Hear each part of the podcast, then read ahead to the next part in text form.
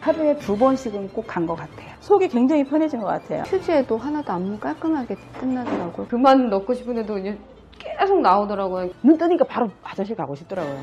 양은 감당이 안 되더라고요. 너무 많아가지고.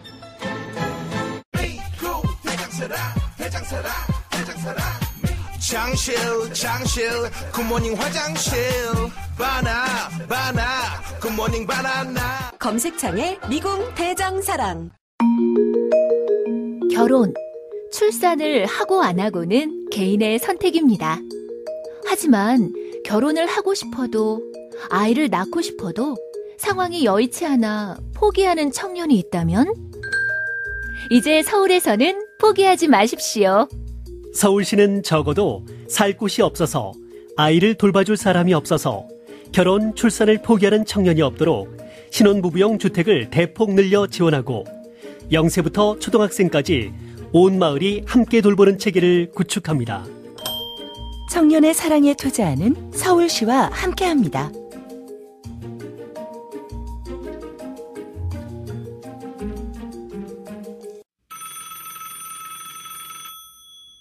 어렵사리 화장실에 마주하고 보니 왜 그 시간이 그렇게 오랬나? 왜 학문에 그렇게 힘을 주었나? 아, 힘을 주었다 하면 안 되겠구나, 야. 스르륵 나왔다 해야지. 어깨 동무하면서. 정말 만감이 교차하는 속에서 빅동의 추억, 미궁 장사랑에서 만나보시라요.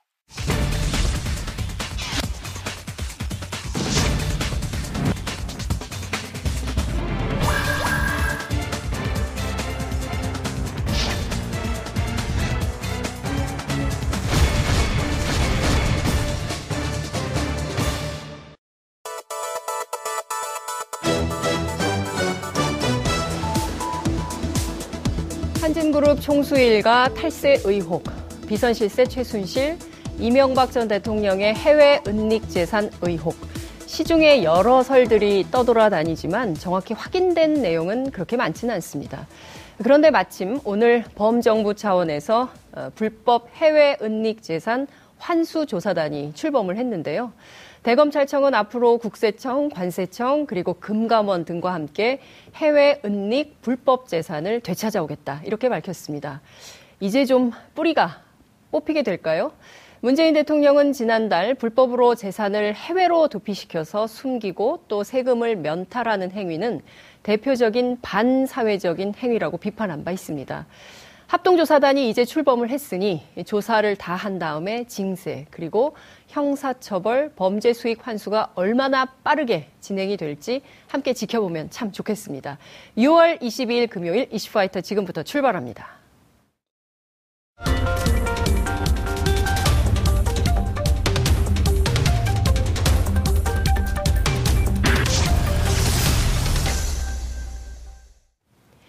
있는 시민들이 꼭 알아야 할 알찬 브리핑, 깨알알 브리핑 시간입니다. 오늘은 한결의 김한 기자 나오셨습니다. 어서 오십시오. 네, 안녕하세요. 네, 잘 지내셨죠? 네, 오늘 뉴스공장 잘 들었습니다. 제가요, 예. 어, 떨었어요. 아, 쫄렸어요. 그래도 뭐 후반으로 갈수록 굉장히 안정적으로 진행을 잘 하시더라고요. 아니, 그러니까요. 제가 처음에 네. 댓글이 안 보이더라고요. 음. 그막 창이 되게 많고, 낯서니까 환경이 굉장히 그랬었는데, 어, 목소리는 좋은데 재미가 없다. 아. 어, 김어준 공장장 빨리 와라. 뭐 아. 이런 댓글이 많아가지고, 어, 빨리 오면 좋겠어요. 아, 네. 기- 그? 워낙에 뭐 김호중 네. 공장장의 목소리에 네. 최적화된 그러니까요. 사람들이 네. 듣는 거니까. 아, 근데 이 청취율 12% 방송이 다르긴 다르더군요. 음, 저도 예. 들었습니다. 이슈 파이터를 그렇게 네. 만들어야 네, 된다는 음, 네. 역사적 운명에 처했다고 생각하지 않습니까? 그럼 문자도 왔던데 프로그램 바꾸면 바꾸겠냐고? 네. 아니, 그건 안 되죠. 네. 예, 이슈 파이터는 아, 김한 기자와 제가 지키는 걸로 이렇게 하겠습니다. 자, 첫 번째 키워드 보겠습니다. 시베리아에서 부산까지입니다. 아유, 멀어요. 네. 언제 갑니까? 네. 야, 근데 이거 뚫리면 대단합니다. 네, 보통 그렇죠. 일이 아니죠. 지금 문재인 대통령이 러시아를 방문 중인데요. 네. 뭐 철도, 전력, 가스 이런 이제 삼각 협력, 남북러 삼각 협력을 얘기하고 있는데 네. 이 사업 부문 가운데 철도 연결의 사업 추진 가능성이 가장 큰 것으로 본다. 이렇게 이제 얘기를 했습니다. 네. 어, 메드베데프 총리와 한 시간 동안 면담한 자리에서 이렇게 얘기를 했다라고 청와대 측에서 설명을 했는데요. 네. 뭐 철도 연결 사업과 관련해서 우선은 한러 남북 간 공동 연구를 병행하면서 향후 자연스럽게 삼자의 공동 연구와 실행을 도모하자 이렇게 제안을 했다라고 합니다. 뭐이 철도를 연결하는 데 있어서 사전에 필요한 작업들이 좀 있는데 이 부분에 대한 공동 연구와 조사도 제안을 한 것으로 알려지고 있습니다. 네. 그러니까 부산에서 티켓 딱 끊어가지고 평양 거쳐서 어 어떻게 가는 겁니까? 어, 하바로 노- 그렇게 네. 해가지고 러시아 거쳐서 유럽까지 가는 그렇죠. 그런 그러니까? 노선은 뭐 원산을 지나는 노선도 있을 수 예, 있고요. 원산. 그다음에 아, 저기 지도가 네, 나오네요. 지도가 지금 나오고 있죠. 네. 그 블라디보스톡으로 들어가는 것은 이제 원산을 지나는 게 빠르고요. 네. 베이징 쪽으로 가는 철도, 하얼빈이나 베이징 쪽으로 가는 철도는 이제 평양을 지나게 될 것으로 보이는데요. 네. 지금 유력하게 얘기되고 있는 거는 이제 블라디보스톡으로 가는 방향입니다. 음. 어. 그래서 이제 동, 동해권, 환동해권 네. 철도를 연결하자는 건데요. 예. 뭐 이렇게 되면 이제 블라디보스톡에서 모스크바까지는 지금 이제 러시아 철도가 연결이 되어 있습니다. 음. 이게 이제 9,334km. 이야. 그러니까 지금 현재는 7박 8일이 걸린다 그래요. 7박 8일이요. 네네. 예, 예. 이 코스가 이제 세계에서 가장 긴 코스 중에 하나인데 음. 문재인 대통령이 뭐라고 얘기를 했냐면 굉장히 좀 감성적인 얘기를 하셨어요. 네. 한반도의 항구적 평화를 통해 시베리아 횡단 철도가 내가 잘한 한반도의 남쪽 부산까지 다다르기를 기대하고 있다. 이렇게 아. 얘기를 했습니다. 문재인 대통령이 기차 타고 여행 한번 유럽 여행 한번 하시는 계획 이런 것도 세우면 좋겠다는 생각이 좀 아. 이게 들긴 하네요. 굉장히 여러 가지 시사점들이 있는 게 지금 이제 김정은 위원장이 관심이 굉장히 많다라고 알려진 게 원산 지역인데 그렇죠. 이 블라디보스톡으로 가는 철도를 연결할 경우에 원산 지역을 아마 있게 될 텐데 네. 그 부분에 대한 관심 그리고 또 한국 사람들이 의외로 음. 가장 관심을 많이 갖고 있는 것 중에 하나가 개마고원 트레킹이에요. 그렇죠. 네. 예. 그럼 이 철도가 이제 그 접경적을 지나기 네. 때문에 대통령도 이 코스를 원하시는데 지금 네. 도로가 불비해가지고 그렇죠. 그럼 김정은 위원장도 있어요. 얘기를 그렇게 하셨었죠. 근데 네. 음. 이 철도가 연결되면 아마 그 수요도 상당히 있을 것으로 이제 그러니까요. 예측은 할 수 있습니다. 아, 그동안 우리가 섬이었거든요. 네. 남북이 단절되면서 70년이 넘도록 우리가 이 섬처럼 살다가 철도가 뚫리면 정말 옛날 그 손기정 선수처럼 음. 네. 베를린까지 갈 수 있게 되지 않을까. 한번 타보고 싶으시죠? 뭐 타 보고는 싶은데 네. 그 이게 이제 베를린까지 가려면 저희가 네. 제 예전에 이제 한겨레 21에서 철도 기관사 박흥수 씨가 이 열차를 블라디보스톡에서 타고 베를린까지 가는 이제 네. 여행기를 연재한 적이 있는데 얼마 걸려요? 19박 20일이 걸린다는 거예요. 아이고, 멀다. 근데 이제 물론 이제 중간 중간에 내리기도 하고. 아, 근데 우리가 하고, 예. 철도만 쭉 타고 가는 건 사실 뭐 며칠이면 예. 이제 질릴 수도 있으니까 풍경이야 그렇죠. 뭐 그러니까. 예. 근데 이제 이 열 철도 여행의 상상력은 중간 중간에 내려서 이제 여행도 하고 그다음에 국경을 넘어보는 거 음. 네, 육로로. 그렇죠. 그래서 사실 이게 한국인들 중에 그 경험은 이제 해외로 나갈 때만 그렇죠. 유럽에서 나가서만, 왔다 갔다 예, 하고 이런 있는데 정도인데. 그 경험을 우리가 할 수 있다라는 거는 뭐 굉장히 큰 어떤 상상력의 지평을 여는 측면이 있는 것 그러니까, 같습니다.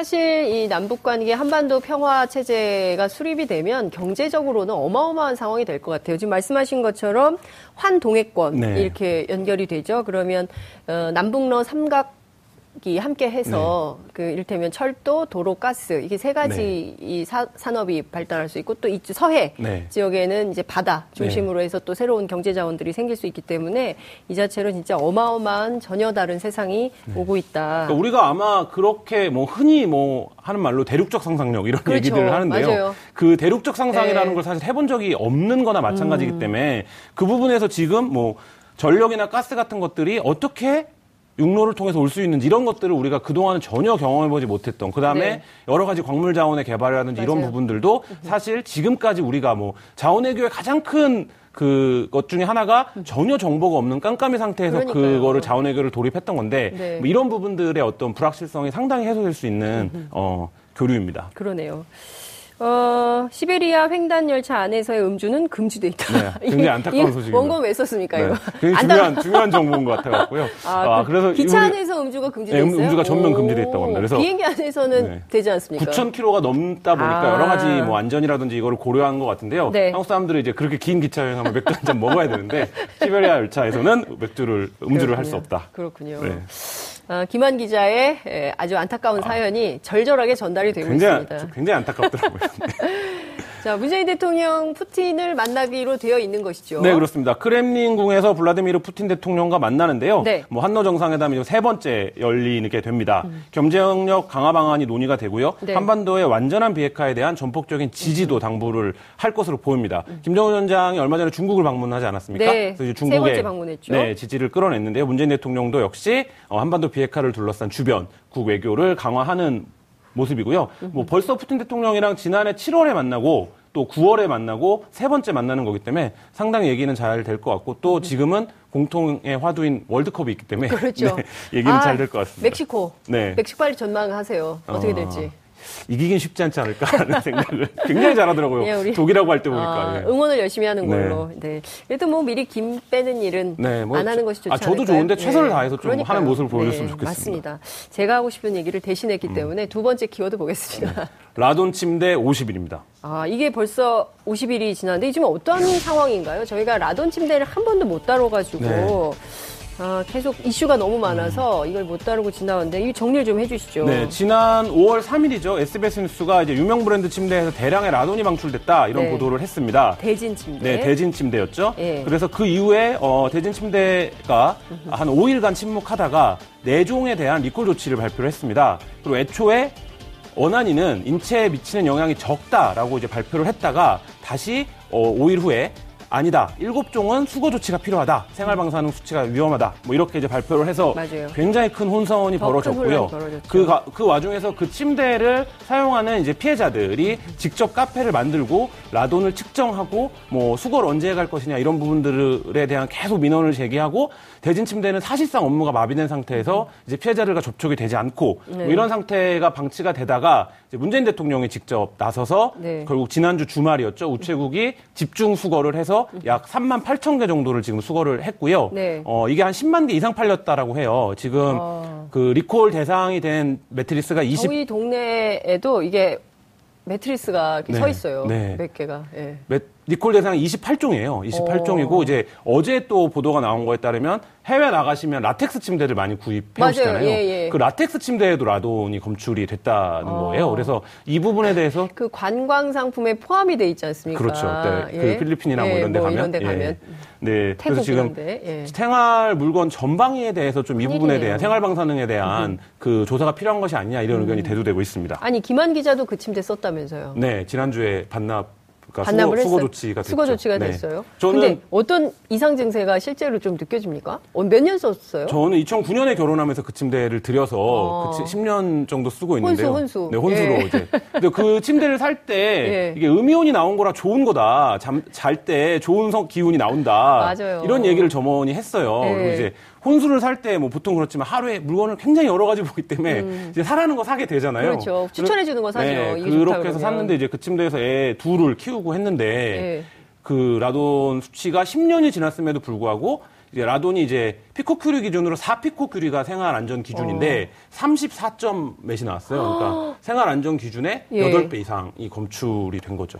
야, 그래서 지금 그 수거 조치에서 어디로 어떻게 돼 있습니까? 이유 과정은 잘 모르겠는데요. 예. 이 수고도 굉장히 좀 해프닝 같은 일들이 많이 있었습니다. 아, 그래요? 그러니까 이게 애초에 업체 측에서는 아예 수거가 사실상 마비된 상태에서 네. 대통령이 이제 총리와 만난 자리에서 신속한 수거가 중요하다. 네. 우체국 등의 이제 정부망을 활용해라 이렇게 지시를 하면서 이제 수거가 정부가 나서게 됐는데요. 네. 이 우체국 측에서는 이제 이 일을 말하자면 이제 떠맡다시피 된 건데 네. 그러다 보니까 굉장히 고압적으로 좀 접근을 한 거예요. 그러니까 무조건 1층에 내려놔야 한다. 그 다음에 1층에 있어요. 네, 무조건 비닐을 쌓아놔야 한다. 이렇게 어, 이제 된 거죠. 근데 이제 제가 해보니까 아. 이 매트리스를 비닐로 싸고 1층으로 내는 게 간단하지가 않습니다. 그러니까요. 그, 그 애를 이삿짐 센터에서 장정들이 오셔야만 네. 이게 되는 일인데 그래서 이제 뭐 일반 가정에서 애를 키우는. 어떤 엄마가 네. 이거를 혼자서 못 내리겠다라고 하니까 네. 뭐 남편 없냐 사람 사서라도 해라 이렇게 이제 했다는 거죠. 아, 이거 너무하네요. 근데 우체국의 입장도 이해는 돼요. 저도 그렇죠. 갑자기 내려놔- 대통령 네. 지시로 하게 된 일이 내려놔 보니까 네. 주민들이 굉장히 뭐라고 해요. 그러니까 이거 방사능 뭐 뭐라던데 맞아요. 왜 예. 여기다 내려놓냐.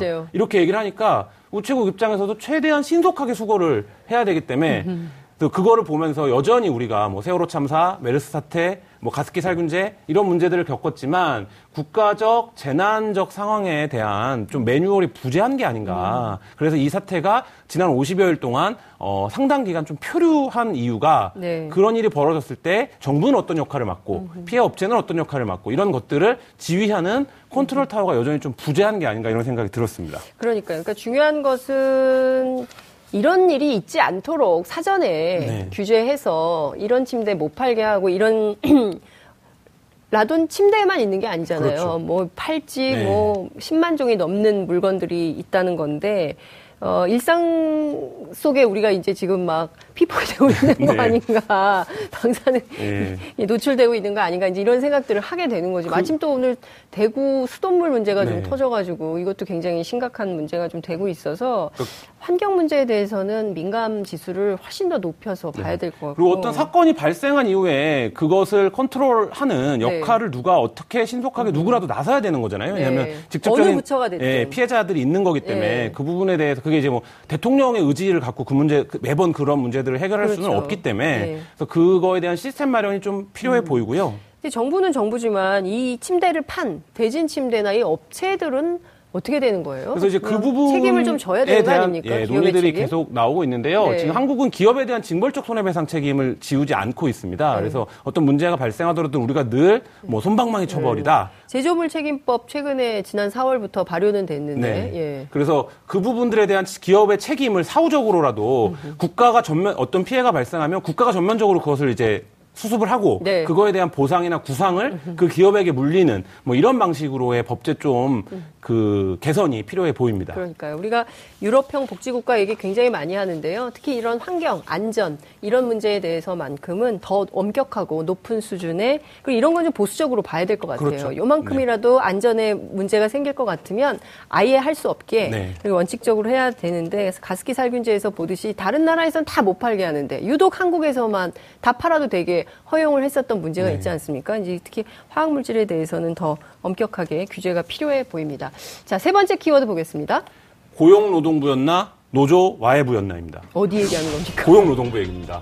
아, 지금요? 네네. 어. 그 삼성 노조 와해 사건은 네, 네, 이제 네. 기사 보신 적 있으실 텐데요. 그렇죠. 삼성이 노조를 만드는 자들을 지속적으로 이제 방해하고 괴롭히고 네. 와해 공작을 펼치고 거기서 이제 어떤 공작 을 할 때 쓰는 단어 같은 것들로 노조를 와해시켰다. 네. 뭐 이런 문건이 공개가 돼서 굉장히 충격을 줬는데요. 네.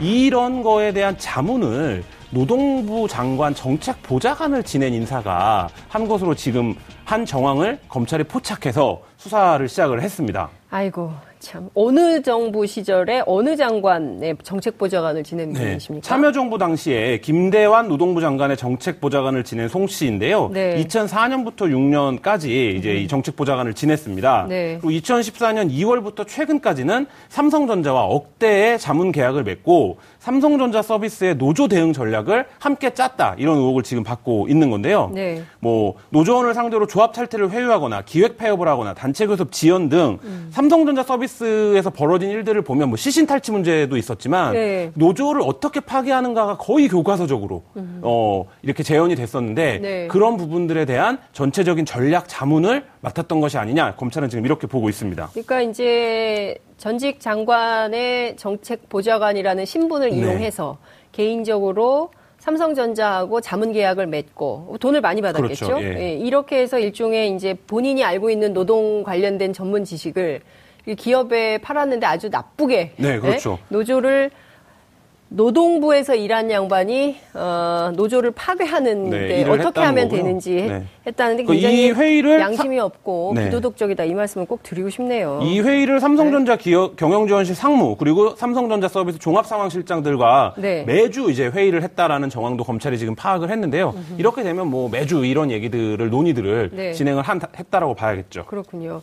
근데 그 노동부 장관도 개입했어요? 이명박 정부 시절에 아 이것은 또 다른 네. 다른 예. 얘기인데요. 이명박 정부 시절에 국가정보원이 노절 분야 공적을 벌였다, 뭐 이런 의혹은 이제 제기가 됐었는데 네. 이 공작에 이채필 전 고용노동부 장관 등이 관여한 정황도 검찰이 지금 포착을 했습니다. 어, 그래서 서울중앙지검이 이 부분도 지금 수사를 시작했는데요. 네. 고용부 노사협력 정책국을 전격 압수수색했고요. 네. 이와 관련된 단서들을 지금 확보를 하고 있습니다.